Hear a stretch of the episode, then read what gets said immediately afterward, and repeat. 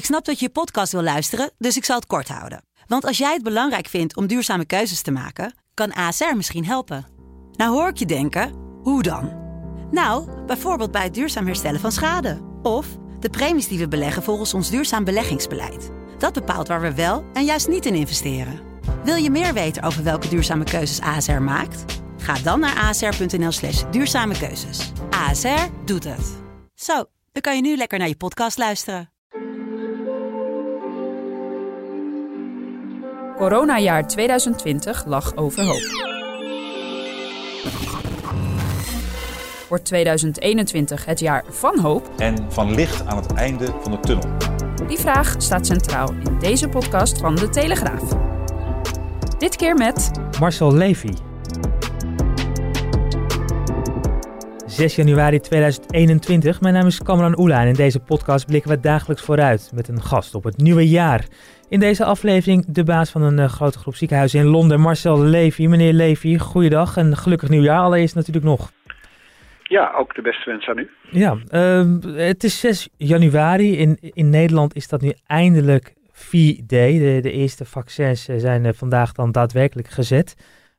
Dat het zo lang moest duren, het heeft u verbaasd. Ja, maar het is natuurlijk geweldig dat het nu gaat beginnen. Dus ik denk, laten we daar nou maar op focussen. En zo snel mogelijk, zoveel mogelijk mensen vaccineren.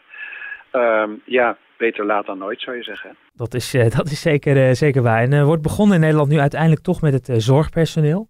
In Verenigd Koninkrijk, waar u op dit moment werkt, is men al wat langer aan het vaccineren. Zien we daar parallellen? Gaat het daar op dezelfde manier? Ja, eigenlijk wel. We doen het eigenlijk in twee parallele stromen. Aan de ene kant zijn we begonnen met de 85-plussers en de mensen van 70 jaar en ouder met bijkomende ziekten.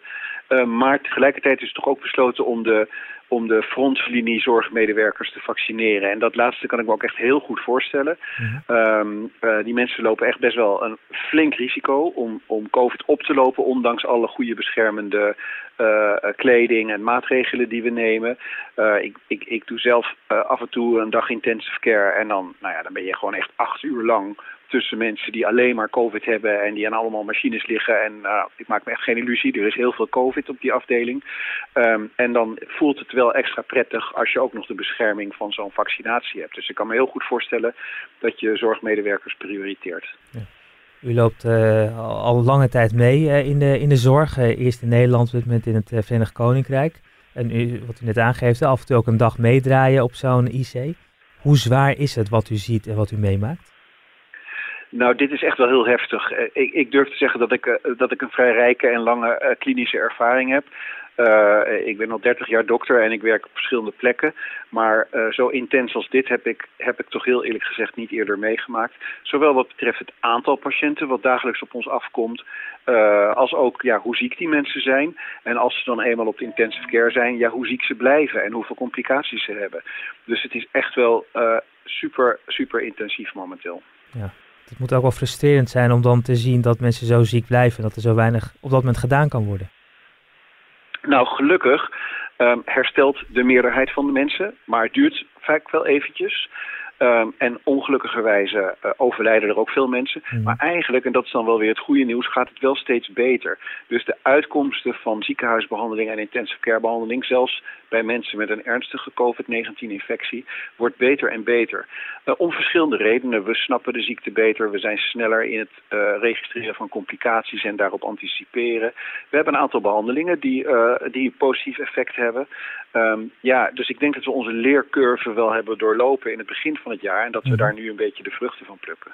Ja, tegelijkertijd zien we natuurlijk ook dat de Britse mutatie, zoals dat is gaan heten, opduiken. Een mutant. Met name dus ook in het Verenigd Koninkrijk. Baart dat u zorgen? Ja, nou, het is niet helemaal zeker, maar er is toch wel steeds meer bewijs dat het virus meer infectieus maakt. Dat wil zeggen, het is makkelijker voor het virus om weer andere mensen te infecteren. En dat vertaalt zich dan in meer patiënten. Of laten we zeggen, meer mensen die COVID-19 krijgen, de overgrote meerderheid is daar niet heel erg ziek van. Maar toch een gedeelte daarvan moet toch uiteindelijk naar het ziekenhuis en zelfs naar de intensive care. En als het om hele grote aantallen gaat, ja, dan vertaalt zich dat natuurlijk ook door in meer patiënten die ziekenhuiszorg nodig hebben. Dat baart me zorgen. Het gelukkig wat betere nieuws is dat mensen er niet zieker van worden, lijkt het nu. Mm-hmm. Ze zijn net zo ziek als ze van de oorspronkelijke variant van het coronavirus werden. En het andere stukje goede nieuws is dat de vaccins die we gebruiken het prima lijken te doen, ook tegen deze nieuwe variant. Ja, dus dat is in ieder geval wat hoop geeft dat het vaccin ook lijkt te werken tegen deze variant dus. Klopt. Dan ondertussen trouwens, gaat het natuurlijk op dit moment nog niet zo heel goed in Engeland. Hè? Want er is weer een nieuwe lockdown aangekondigd. Dus wat dat betreft ook daar toch nog wel zorgen. Ja, dus het is een dubbel verhaal. Ja. Aan de ene kant hebben we de afgelopen 2 weken echt een extreme stijging van het aantal patiënten gezien. En niet alleen het aantal patiënten, maar ook de stijging per dag was echt heel onrustwekkend. Dus ik kan me heel goed voorstellen dat de regering nu toch weer een flinke en stevige lockdownperiode heeft afgekondigd. Want nou, we kunnen het nog net aan in de ziekenhuizen, maar als dit nog eventjes 2 weken zo door was gegaan, dan waarschijnlijk gewoon niet.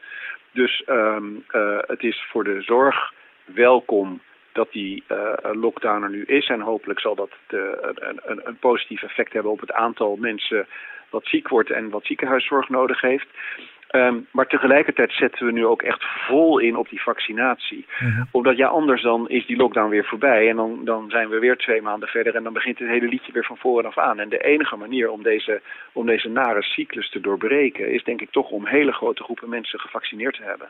Ja, dus dat is wel echt want ik hoorde je een paar keer zeggen dat vol erop inzetten, dus niet per groep en een paar honderd per dag, maar je moet gewoon echt massaal inenten. Ja, dus er is zo'n plan met wie eerst en wie daarna en wie daarna en wie daarna. Mm-hmm. En de eerste 4 categorieën, dus dat zijn de mensen, ik noemde net al de 80-plussers, de 70-plussers met een bijkomende ziekte, de zorgmedewerkers en de keyworkers. Dus dat zijn de politieagenten en mensen die voor distributie zorgen en de brandweermannen. En ga zo maar verder. Dat is een hele grote groep leraren, niet te vergeten. Vitale beroepen. Ja, die moeten eigenlijk allemaal in de komende 2 maanden gevaccineerd zijn. En als ik naar de projecties kijk naar hoe we dat gaan doen, en we zijn natuurlijk al een tijdje bezig met het organiseren daarvan, dan ben ik optimistisch dat dat gaat lukken. Ja, en dan heb je echt een goede stap in de goede richting gemaakt. Ja. In deze podcast blikken we dus dagelijks echt vooruit op 2021. Nu hebben we de titel meegegeven over hoop. Vorig jaar lagen veel levens over hoop en nu hopen we op een beter jaar. Bent u ook hoopvol gestemd nu u ook ziet hoe dat vaccineren op dit moment daadwerkelijk gaat? Ja, natuurlijk. Want als we in staat zijn om dat echt voor elkaar te krijgen, dan zul je zien dat die pieken die we nu af en toe hebben gezien in de afgelopen jaar van coronavirusinfecties, dat die veel minder zullen worden. Omdat we de kinderen niet vaccineren en de jonge mensen pas heel laat, is het denk ik niet zo dat we het komend jaar al echt een volledige eradicatie van het virus gaan zien. Laat staan dat overal ter wereld het geval zou zijn, want we gaan natuurlijk flink vaccineren in grote delen van de wereld, maar echt nog niet overal. Dus dat virus, dat zal wel bij ons blijven, maar dan is het gelukkig toch niet meer zo'n grote bedreiging voor een belangrijk deel van de maatschappij. En zijn ook al die negatieve lockdowns met allemaal gevolgen voor de economie en voor het welzijn van mensen, die hoeven we dan niet meer te ondergaan. Ja, dus niet meer zo ontwrichtend, maar het virus blijft wel onder ons. Ja, maar ja, we zijn natuurlijk ook gewend dat we elk jaar wel een golfje aan influenza hebben, wat ook tot intensive care opnames kan leiden. Kijk, als het die orde van grootte is, dan is het nog een gezondheidszorgprobleem, maar dan is het in ieder geval gewoon te managen. En dan hoef je niet de hele maatschappij voortdurend op slot te gooien. Nu is dit zijn van die weken waar mensen vooruitblikken, ook een beetje terugkijken op het jaar dat achter ons ligt. Voor u wordt het hoe dan ook een bijzonder jaar, want per 1 april geloof ik een nieuwe functie. Ja, ik kom per 1 april terug naar Nederland. Ja. Dan heb ik er 4,5 jaar op zitten in Engeland in deze functie, die ook al heel erg leuk is. Maar dan is het tijd voor een nieuwe stap. En ik ben benoemd tot voorzitter van de Nederlandse Organisatie voor Wetenschappelijk Onderzoek. En dat is een organisatie die een heel groot deel van het Nederlandse wetenschappelijk onderzoek financiert. En ook voor een deel dat onderzoek uitvoert. Maar toch wel iets verder weg van de zorg. Althans, niet meer zo dagelijks met de ziekenhuizen bezig. Dat moet toch wel een grote stap zijn. Ja, dat is het. Ik maak het ietsje makkelijker voor mezelf, omdat ik een dag in de week patiëntenzorg zal blijven doen. Mm-hmm. Dus gewoon mijn vak ga uitoefenen. Ja. Ik ben internist en ik doe bloedziekten. En ja, dat zit er bij mij zo in. Ik kan haast me niet een leven voorstellen dat ik dat niet doe. Mm-hmm. En gelukkig mag ik dat combineren met de huidige functie. Of met de nieuwe functie. Dus dat zorgt dat ik niet al te ernstige onttrekkingsverschijnselen zal krijgen. Maar ja, het is inderdaad wel weg van het ziekenhuisbestuur, waar ik toch flink lang in actief ben geweest. Ja, maar maakt dat dan die stap extra groot, juist in zo'n periode dat zo de focus op de zorg ligt en dat er misschien wel de grootste crisis van onze tijd beslecht moet worden? Ja, dat is een hele goede vraag. Daar denk ik natuurlijk ook wel eens over na. En dan denk ik, jeetje, is deze timing nou wel ideaal? Ja, timing is bij dit soort dingen nooit ideaal. Kijk, er is altijd wel een manier om betrokken te blijven bij wat er gaande is in ziekenhuizen en hoe dingen georganiseerd zijn. Maar ik denk dat het ook best goed is na zo verschrikkelijk veel jaar om eens toch net iets wat anders te gaan doen. Ja, en in de breedte voor de wetenschap in te gaan zetten. Ja, waar ik ook altijd echt heel veel plezier en hart voor heb gehad en nog steeds heb. Aan het einde van deze podcast stellen we altijd dezelfde vraag. En dat is, wat hoopt u voor het nieuwe jaar? Ja, goede vraag. Nou, ik hoop gewoon echt dat iedereen op zijn of haar manier zal profiteren van het herstel wat gaat optreden. Ik denk echt dat herstel er komt. We komen echt die pandemie te boven. Zeker in Europa en in de rest van de westerse wereld in eerste instantie. Dat zal echt een opleving van de economie tot gevolg hebben. Dat is, ik denk dat onze maatschappij meer dan voldoende veerkracht heeft om gewoon toch weer heel snel zich te herstellen van de ravage die nu is aangericht in de afgelopen maanden. Maar wat ik dan ook echt hoop is dat iedereen daarvan kan profiteren. En dat het niet en dat we toch niet groepen mensen zullen hebben die daar permanent schade of tegenslag van zullen blijven ondervinden. Als we dat voor elkaar krijgen, dan wordt 2021 echt een heel goed jaar. Nou, daar gaan we voor.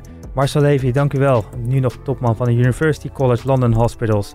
En vanaf april dus de nieuwe voorzitter van de Nederlandse Organisatie voor Wetenschappelijk Onderzoek. Heel goed, dankjewel. En u bedankt voor het luisteren. Morgen weer meer over hoop.